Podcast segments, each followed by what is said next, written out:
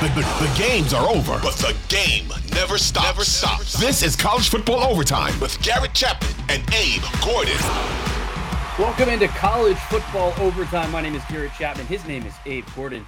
We are on episode 25, Abe, and we are all the way through the beginning of bowl season. We are a couple of games down. We're going to get into some of those bowl recaps here on college football overtime. We got to talk about a little bit more that's coming up down coming down the track, I should say with bowl season, we have tons of games to discuss between now and this coming weekend. On top of that, we have transfer portal news. We have new people who are jumping in. It seems like every day somebody new is jumping in and putting their name in there. Um, and the further we get through bowl season, the more teams and players that we see really affected. But I want to get into some of the biggest winners that we've seen. We've we've seen enough players commit and move teams that I think we can start putting together some you know, some early reactions to what we've seen. But before we do any of that, I, I got to welcome in Abe Gordon, my co-host. Abe, how you doing, man? I'm doing good, Garrett. Man, we had a full Saturday of football. Uh, the first seven bowl games, including a celebration bowl right here in the heart of Atlanta, Georgia, and oh, yeah. a couple games sprinkled in here and there uh, throughout the week before we load up for another full day next Saturday. So uh, you you hit it right on head, man. We got football going on, but the off the field stuff is still just as interesting right now. Um, whether you like it or not, the transfer portal is, is an incredible storyline. It's an incredible yeah. talking point. And and the other thing is, as we see some of these early teams that play bowl games early in the season, who may have stuck around for the bowl game, and then will enter the transfer portal from some of these smaller schools. Uh, we'll check the timeline on them too. So uh man it, it, it i know we're getting near the end but it also feels like we're just getting going at the same time.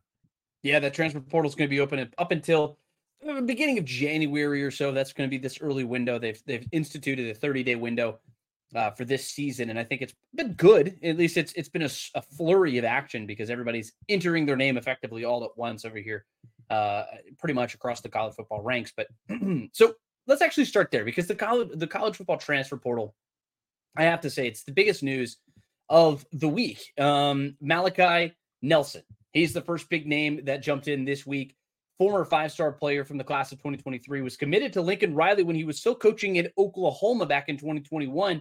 And then two days after Lincoln Riley, of course, changes over to USC, he follows his commitment. He, alongside of Zachariah Branch, they were the crown jewels of that first class, the first full class for Lincoln Riley to come in at USC. Are you starting to get a little worried about what's going on at USC? I wouldn't say I'm worried uh, because there's always going to be options. I mean, there's still guys that are in the portal uh, now that you could grab and, and potentially be started. This one did uh, raise my eyebrow a bit, and, and less in regards to um, Malachi Nelson. I just I kind of had penciled him in after a year of sitting behind Caleb Williams.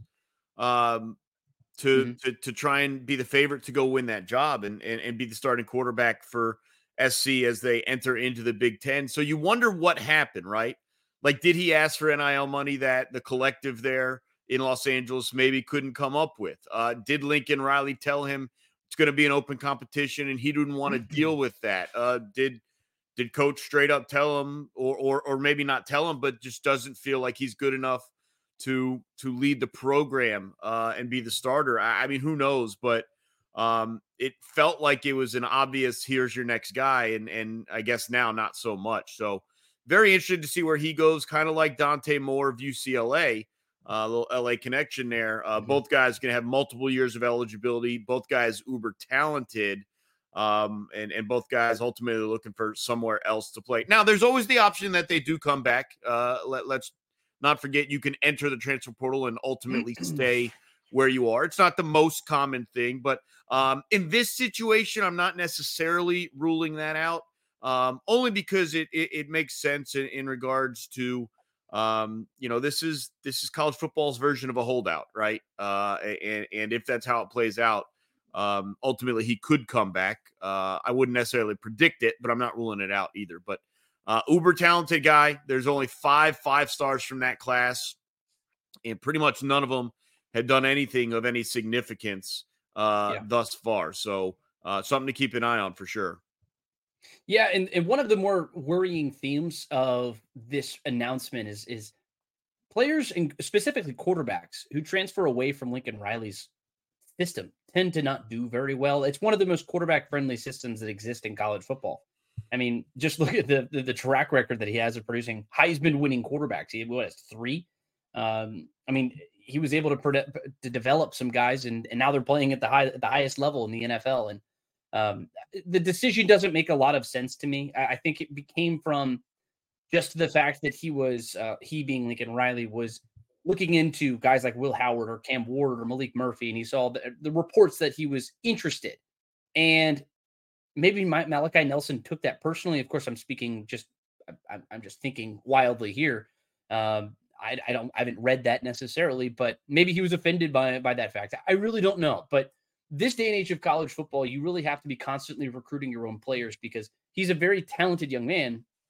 And as a result, you when you have talented people like that, those guys are going to receive interest from the portal.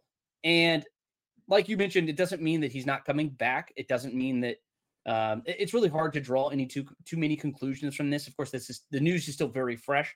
Uh, we've seen a few instances where people put their name into the portal and then come back. It's not normally the way that people do things, uh, but it's not off the table. I just don't really know where Lincoln Riley is going to go at quarterback now. I, it feels very much like it's not it, Miller Moss is going to be the guy in the bowl game. He is the only scholarship quarterback that they have on the roster, but it, it feels increasingly likely that they're going to have to go to the portal and go find a new guy to to carry the load, unless he believes that Miller Moss is going to be that guy. But you have zero scholarship scholarship players in the class of 2024 and the class of 2025.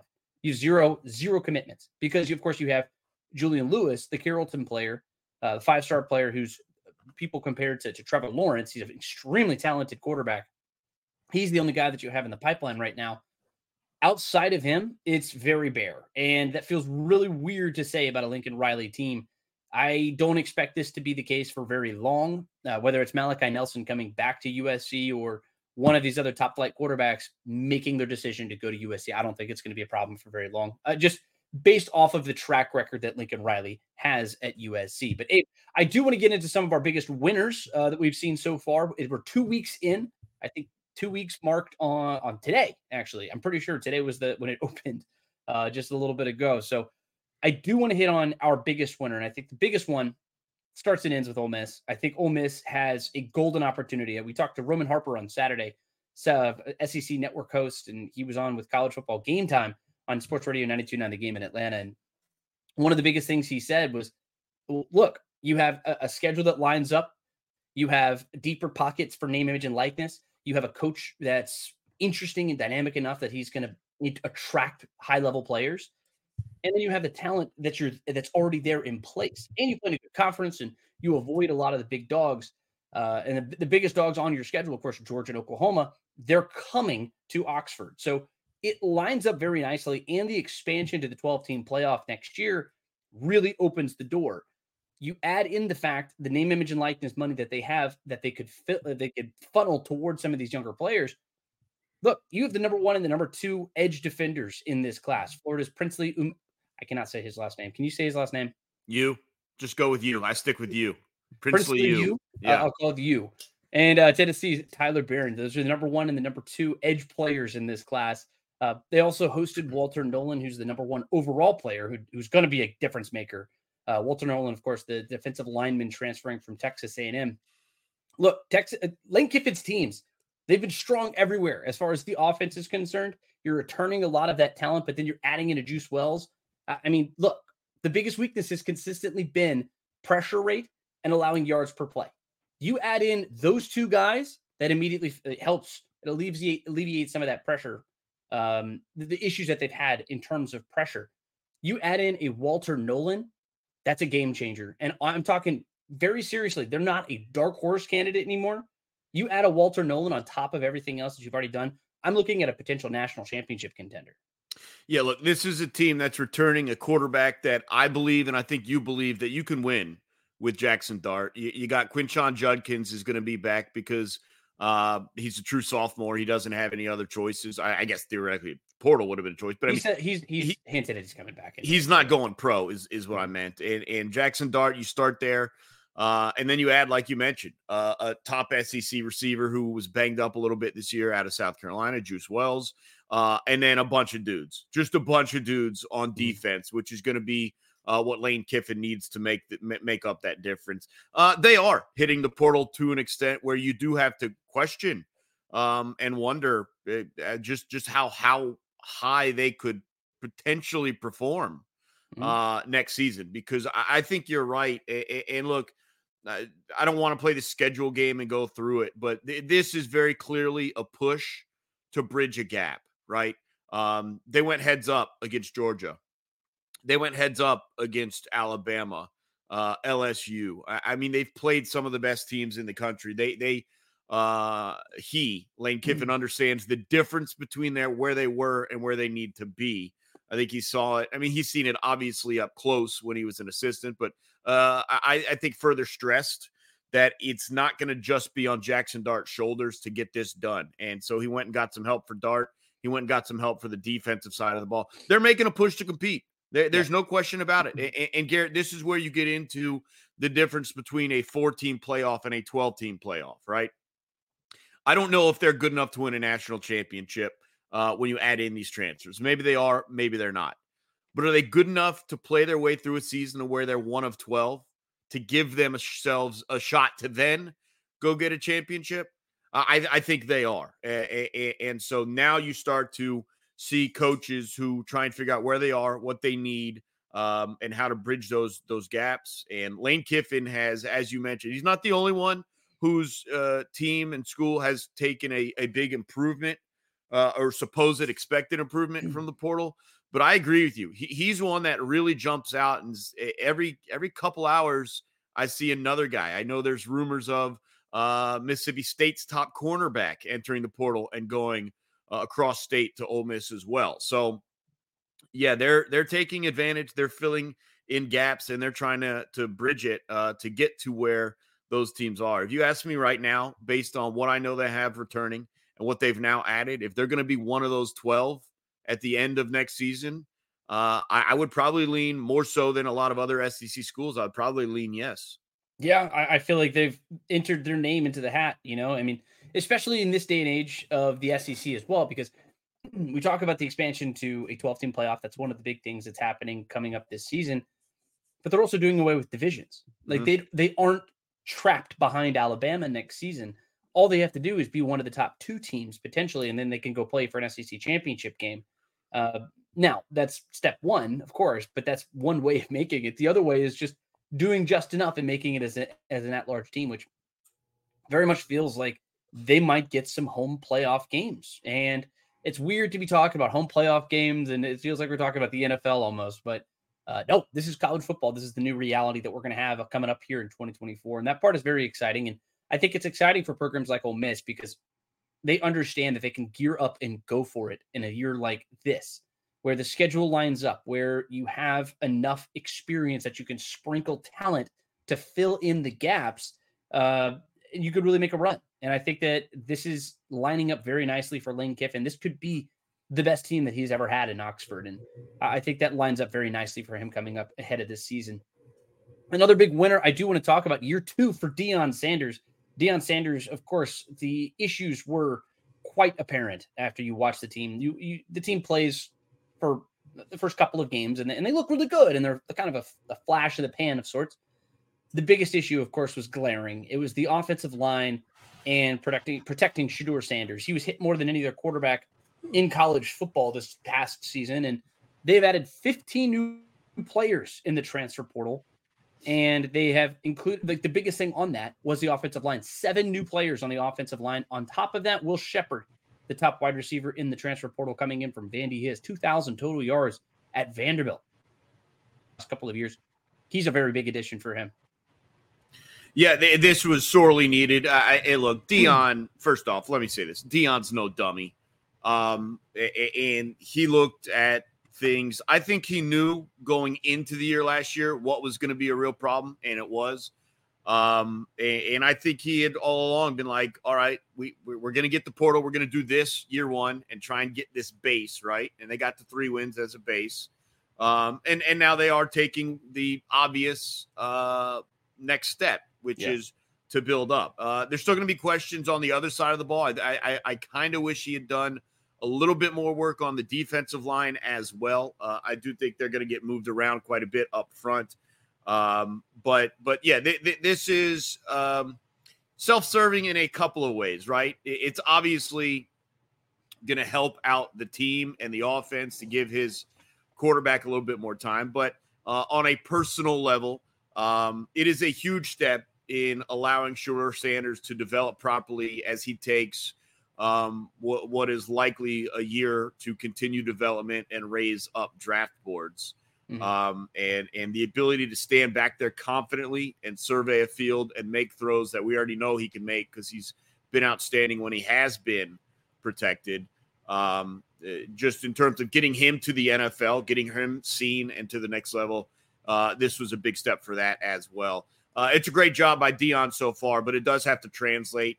Um, you know, we, we, swung the pendulum quite a bit in regards to Deion last year. We started here, he got a win, it swung way over here, two wins, three wins.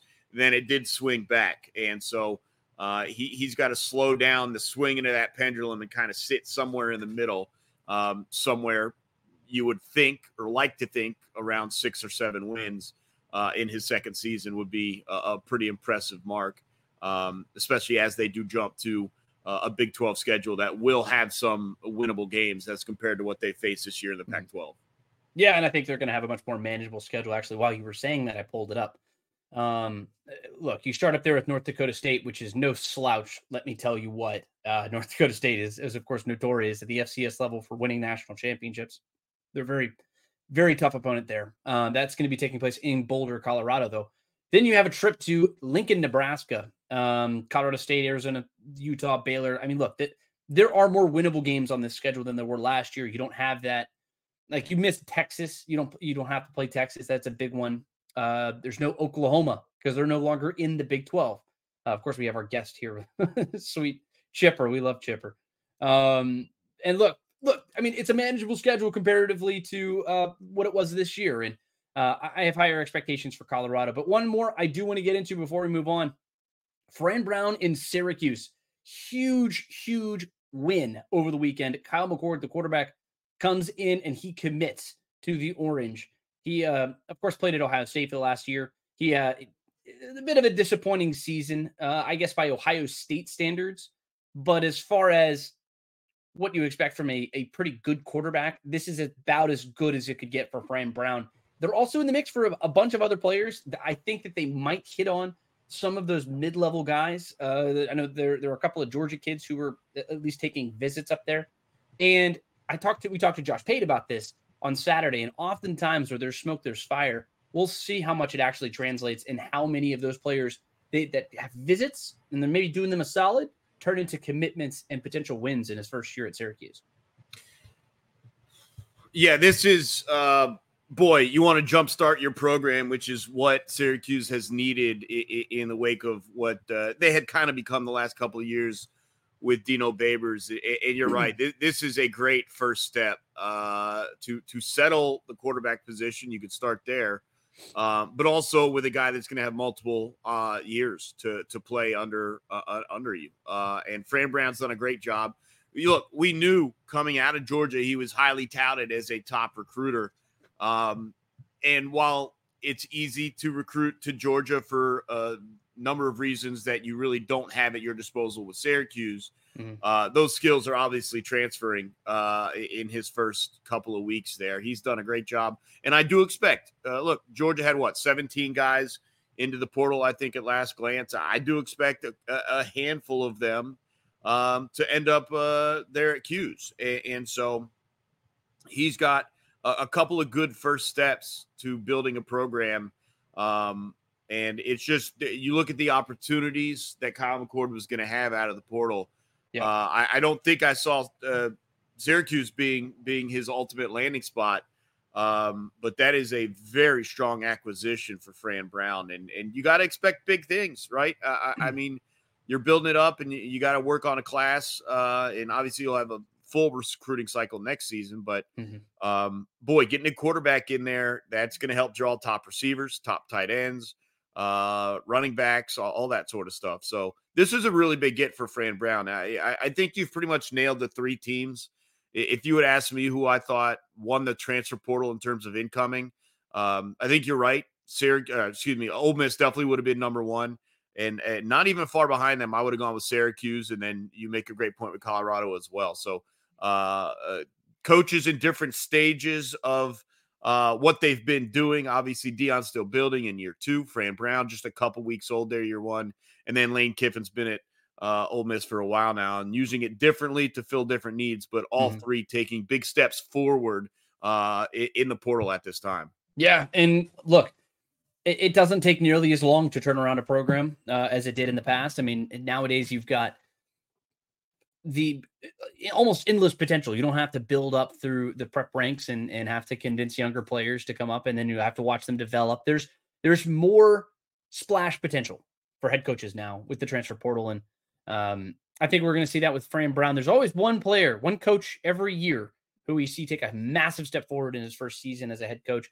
Maybe that could be Fran Brown over at Syracuse. I think he's been the early winner as we are two weeks into this period. But Abe, I do want to jump into some bowl recaps real quick. Um, of course, we had bowl season kickoff on Saturday, Georgia Southern, the first of those. Uh, Davis Brin throws three interceptions, two of them in the first half. He has four total turnovers in this game.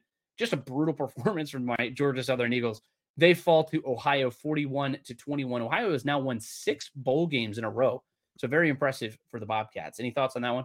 Yeah, they tried to make it a little bit respectable at the end, but but you were down so big at halftime that that was pretty much it. Um, yeah, look, you'll you'll it's Kaley Cuoco for Priceline. Ready to go to your happy place for a happy price? Well, why didn't you say so? Just download the Priceline app right now and save up to 60% on hotels. So, whether it's Cousin Kevin's Kazoo concert in Kansas City, go Kevin, or Becky's Bachelorette Bash in Bermuda, you never have to miss a trip ever again. So, download the Priceline app today. Your savings are waiting. Go to your happy place for a happy price. Go to your happy price, Priceline notice this is a trend as we go through some of these other games. Mm-hmm. Um, a lot of quarterbacks threw three interceptions or, or more, uh, or or had three turnovers. Some of them all in the first half. Uh, in, in in this case, and so uh, you could definitely see the quarterback play being a difference. And not that that's like not how it normally is in season, but you got yeah. so many guys opting out. You got so many guys that are forced into a role that maybe they didn't serve during the season. Uh, that's going to be a trend early in bowl season, uh, and that I do expect to continue as we get guys like you mentioned uh, over there at SC uh, yeah. or or the various schools. I know Jayden Daniels announced today he's going to miss bowl games, so they, they got a little bit more experience there with Nussmeier. But you're going to see a lot of guys who are just making their first starts in these bowl games, and um, some guys are sinking and some guys are soaring. Yeah, and Ohio was one of those teams that didn't have a lot of people who left, and or excuse me, Georgia Southern was one of the teams who didn't have a lot of people who left. Ohio was one of those players, or one of those places that did have a lot of people who left. Uh, didn't seem to show up on the scoreboard in this one. Uh, here in Atlanta, we had the Celebration Bowl. Florida A&M wins their first ever Celebration Bowl, 30 to 26 over Howard. We expected a defensive game here, but I don't think that's really what we got. Uh, overall, it was a pretty great performance, a great football game. The Celebration Bowl almost always seems to be a really great game. Yeah, a, a hmm. wild, wild start. Uh, Howard finds themselves up uh 14 nothing five minutes in. Yeah. It actually looked like it was going to be a tie game uh, on a defensive touchdown, but it was, yeah, I think it was a face mask, may have been roughing the pass or whatever they called. Mm-hmm. Would have been a scoop and score for FAMU. Gets called back. Howard continues their drive and score. They're down 14 nothing. FAMU is uh, before kind of finding a little bit of footing and, and getting it going. And uh, once they got there, their defense did ramp it up, as you mentioned. Uh, they they didn't allow Howard. Uh, Howard had a safety, so you can count that for what you will. But Howard scored in the first quarter and in the fourth quarter, but they didn't score uh, outside that mm. safety in the middle quarter. So the defense for FAMU did ramp up. The offense finally got them the lead uh, towards the back half of the fourth quarter, and the defense made uh, a couple more holds to to finish this one off. This is a good win for FAMU, mm-hmm. um, and, and, a good close to their season, twelve and one on the year for the Rattlers. Yeah, and and moving down to the New Orleans Bowl, Jacksonville State in their first ever bowl appearance, yeah. they win it in overtime, thirty-four to thirty-one. Garrison Ripa hit a twenty-seven yard field goal, his second career attempt, by the way. Uh, Jacksonville State ran 109 plays in this game. Just unbelievable. I, I don't think I've ever seen a number that high. It's the it's the second most ever run in a bowl game going back to 1937. And honestly, the Gamecocks were they had the biggest they had the edge in this game. I always expect I expected them to win this game. Um, but they outgained them 526 to 247. They they outgained the Raging Cajuns. Really exciting game, really deserving for Jacksonville State. All they wanted was the opportunity and they got it and they took full advantage. Yeah, and, and, and uh, for those of you who may be slow to see this story, there's been a lot written up uh, since that game-winning kick. Uh, Ripa and kind of his mentality and kind of breathing exercises and focus and, and, all that. It's really a, a nice story uh, about believing in yourself and and uh, it, pretty cool for him to be open about uh, what was going through his head as he prepared for a huge game-winning kick. As you mentioned, it just wanted – a chance, right? Uh, both him individually to win the game, but also uh, for Jacksonville State to get into a bowl game. It, they needed some help, but uh, when they did get to the bowl game, they proved why they belonged. So uh, you're right, Garrett, man. It's a really good win for them uh, as they uh, wrap up their their first season in FBS football at nine and four. So. Mm-hmm. pretty interesting story, though. If you have time, go find some of those comments uh, from Ripa, uh, the kicker, game winner, and uh, cool. just breathing exercises, mentality, positive thoughts, some some pretty uh, pretty positive stuff there. Yeah, and uh, let's head on over to the Cure Bowl where Appalachian State moves oh, to boy. seven and one all time in bowl games. They get a win over the MAC champion Miami of Ohio. This was a great football game. It was a really ugly football game. Yeah, because Mother Nature really, really let her, her wrath be felt in this one. I think it rained from start to finish. I don't think that, that the rain ever really fully let up. Uh, but it was a slop fest. 13 to 9 was your final score. App State, of course, to come up with the big fumble at the end of the game to, to lock it down. Uh, honestly, great season from the Redhawks. They finished the year 11 and 3. Uh, but the Mountaineers, man, they started three and four this year. The season looked like it was all coming off the rails. And, and then for reasons that we won't get into too deep on this podcast, James Madison, of course, not allowed to play in the Sun Belt Championship game. Guess what? That means that App State was able to make a run, and they ended up actually turning in a pretty good season. Uh, of course, it's capped off with a win in the Cure Bowl. Big game for them. Big win for them. Yeah, it was a mess, Garrett. It was pretty mm. funny. Like, like if you just want to kind of enjoy it for what it has to be, there were five fumbles in this game, along with an interception. Um, it, it, you you could barely see it like like the cameras were overloaded with rain falling. Uh, the logos were pretty much gone it, eh, like seven minutes into the game because if you slid on the field at all, if you got tackled, you were just started to be covered in paint. I, I mm-hmm. mean, it was a wild scene. Uh, but that's football, and sometimes you got to find the beauty in the ugliness of what we saw out there. Uh, look, it wasn't the prettiest game. Uh, no one could hold on to the ball, but it was still enjoyable. It was still competitive. It was compelling as well. They had to hold the entire fourth quarter, as you mentioned, getting a late fumble yep. uh, there for App State. So yeah, not not scenically, not the uh, best game I've ever seen, but uh, it was kind of a fun one to just sit back and watch people mess around in the rain a little bit. That's bowl season, baby, and it's yeah. uh, it's just always so much fun whenever weird things happen in these kinds of games. But the New Mexico New Mexico Bowl was effectively a home game for New Mexico State, but that's not enough for them. Fresno State takes them down, even though Jeff Tedford is not on the sideline of course, he stepped aside for for health reasons ahead of bowl prep. Uh, then the quarterback, Mikey Keene, he steps up in a big way 31 of 39, 380 yards, and three touchdowns, including a fourth score on the ground. Seven different Fresno State receivers caught at least three passes each. Just a, a, an overwhelmingly dominant effort from Fresno State on offense. They finished the game with 37 points, and they hold New Mexico State, a, who had a really good season, including highlight wins over Auburn Mm-hmm. Uh, this season, they they they appear in their the, I think it was the Mountain West Championship earlier this season. Look, great season for them over there at New Mexico State, but it comes to a crashing halt with Fresno State with getting the win in the New Mexico Bowl. Yeah, another story to follow here is the uh, the the comments from uh, New Mexico State head coach Jerry Kill mm-hmm. after the game. Obviously, this game was played at New Mexico, um, and, and, the rivalry between New Mexico State and New Mexico, and there were some situations that went awesome. down earlier in the year that now kind of came back to bite New Mexico State because New Mexico didn't want them using their indoor practice facility. uh, because of some humanity and control issues later uh, from Mm-hmm. earlier in the season. It, it was a mess. Uh, Jerry Kill, he doesn't give any Fs at this point in his career. He pretty much said that. He's like, you can fire me. I'll be on a beach drinking margaritas, enjoying the rest of my life. And so he went ham on New Mexico. Like that was hilarious.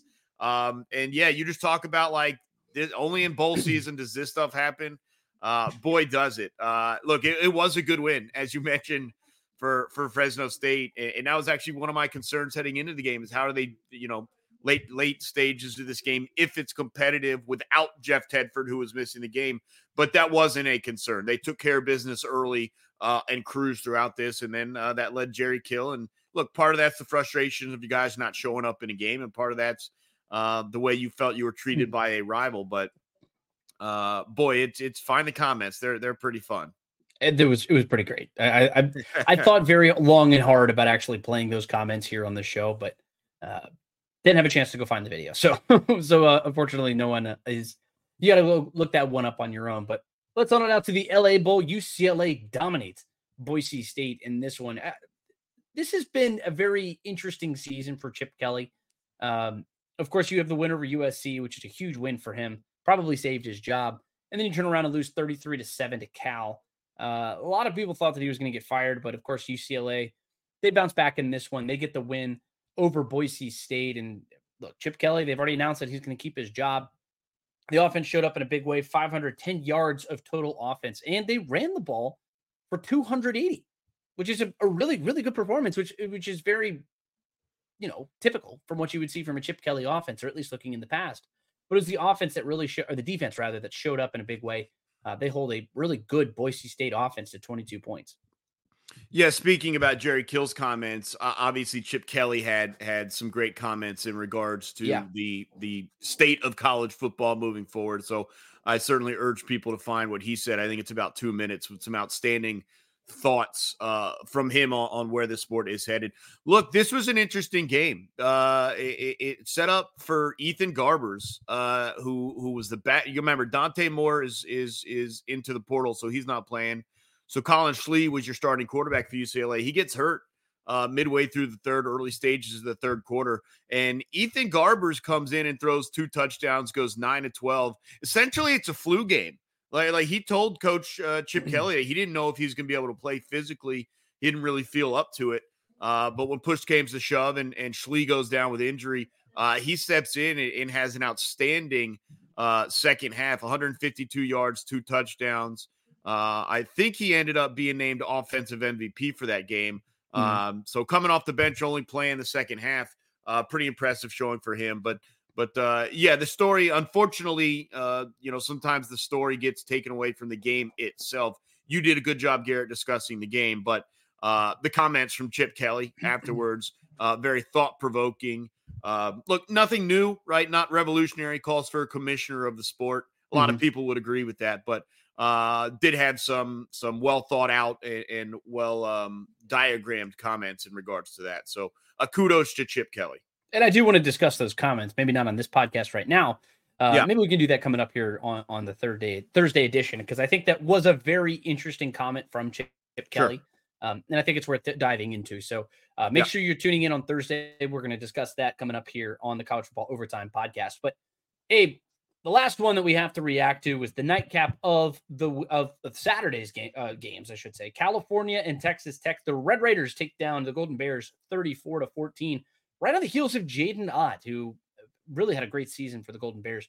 Uh, he totaled 1,200 yards, 11 touchdowns this season. Didn't really get anything going in this one. He just announced that he's going to be coming back to Cal for his next season. Only gets 45 yards in this one on 16 carries. Does get the touchdown though, um, but it's only one of two, and they fall short against the Red Raiders, who really played at a high level. Uh, Behren Morton, uh, the sophomore, tossed three first half touchdowns to get the win for the Red Raiders. Yeah, and, on the flip side, three interceptions for Cal quarterback Fernando Mendoza. A- a- And, again, we saw that in quite a number of these games. We talked about Georgia Southern. We talked about the fumbling issues for Miami and that loss to to App State, and now in this one, three interceptions. So, uh, look, it, it, it's you, you've talked about it. Unfortunately, these games are as much about the practices leading up as they are about performances. Yeah. Uh, and for Cal, unfortunately, that's kind of how it looked. It looked like they were just going through the motions uh, a, a little bit, but um, you know, they, it, it was close towards halftime, uh, and then it kind of just got away from them in the second half, and and uh, that's how you see uh, a comfortable Red Raider victory. But um, look, it, it was a great day overall on Saturday. Got you started early, right, with the 11 a.m. and then Mhm. it goes deep into the night. So it, it was a fun game. Seven of them things uh, on Saturday, and let's see, one, two, three, four, five, six, seven more uh, coming this Saturday. We've also got a game on Thursday uh, and Friday, and then you know, so we're, we are we are loaded up with bowl games. I'm I'm ready for it. There's there's one on my TV right now. So we're recording this in the afternoon. We got a, a- little pre Monday night football lead in. So uh, pre- pretty pumped to be watching again. Now it's a blowout, so kind of started watching Titanic at some point here because uh, every time Titanic's on, I got to break down the poker scene like I'm Norman Chad or something. But it's a terrible. They don't know what they're doing in poker. they don't know what they're doing. It's pretty terrible. Uh, pretty anyways, brutal. uh, yeah, a lot of bowl games throughout the week, uh, including on Saturday. You're going to be at one in a couple Gasparilla days. Bowl. We'll, we're going to talk about that on Wednesday. uh, Excuse me, on Thursday uh, Mm-hmm. as well. Look forward to that discussion. But um, just getting started, man. Seven down, uh, eight down as the one is going to wrap up soon, and then uh, we got a bunch more. So uh, let, let's buckle up for it. Yep, we got a lot of bowl games that we got to discuss. Real quick, before we do that, I do want to talk about the one bowl game that we have between now and Thursday's show, if you want to do that real quick. Um, and then we'll save the rest of these, of course, for our Thursday podcast. Uh, it's the Frisco Bowl, real quick. Boc- Or excuse me, the uh, so it's UTSA and Marshall. Both of these teams coming into this one with a little bit of momentum. Uh, the Roadrunners, a resounding 13 point favorite. They're a win away. UTSA was from playing in the AAC championship after the Yeah. slow start to this season. And then Marshall, they started the season with a four game winning streak, lost five straight, finished with two wins with 35 points each to reach bowl eligibility in a tough Sun Belt conference. This should be an interesting game for a little bit. I just think the Roadrunners are going to, you know, run away with this one. Yeah, I, I think there's too much offensively for for the Roadrunners. Uh, Frank Harris, the quarterback, has been outstanding uh, this season, um, a- a- and really for the most of his career. Uh, you know, senior quarterback. Uh, we'll see what the next stage for him is, but Mhm. I I think there's too much on offense. Uh, I, I- I just kind of wish this one because I'm getting old, Garrett. I'll be honest, I'm getting old. This is a nine o'clock kick, and I wish it was like a 7:30 game for me. Why is it Uh, so late on a I, Tuesday? I uh, you know, it's in it's in Texas, so so it's eight o'clock local. You try and figure out. I haven't looked at the TV to see if it's leading into something or if it's coming off of something, but um, you know, some odd. That, that is the one thing I will mention. I understand Monday Night Football for uh, you, you know, this game that Old Dominion was up twenty eight nothing in the the the Toastery Bowl. Um, you know, that's a 2:30 kick on a Monday. You- You're leading into Monday Night Football. I get it. I'd almost rather it be opposite Monday Night Football on Yeah. like ESPN two or something, but it is what it is. But yeah, nine o'clock on a on a Tuesday night. I'm uh, I'm just gonna be honest with you. I'm I'm probably not gonna make it to the second half. We'll see. We'll see what Yeah. happens. I don't. We'll, we'll see if Marshall even makes it to the second half. Yeah, there you go. Thirteen point favorites in a bowl game is pretty resounding. Um, and generally, what happens when you see spreads like that is blowout city. Um, Is that when you get to Kirby Smart, they don't believe that you can do it? Speech is that that maybe not they work do. for bowl games? I don't know. The. Thundering Herd, uh, they they're an interesting bunch. They've had a, a a very hot and cold type of season, so you never know. Maybe they show up in a big way for this one, but I just don't see that one happening. But Abe, that's it for us today on the College Football Overtime podcast. On Thursday, you can look forward to our discussion regarding Chip Kelly's comments that he made after his bowl game uh, over the weekend. Also, going to talk about the Boca Raton Bowl. We've got the Gasparilla Bowl. We have seven games to be played on Saturday, including the Birmingham Bowl, the Camellia Bowl, the Lockheed Martin, James Madison's first ever bowl game. So many exciting matchups that we got to get into right here on the College Football Overtime podcast. So make sure you are subscribed. Make sure you like this video. Make sure you drop a comment. Tell us what you what you like, what you want us to talk about next time. Maybe we'll do that. But for Abe Gordon, my name is Garrett Chapman. We are College Football Overtime. We will see you right here on Thursday.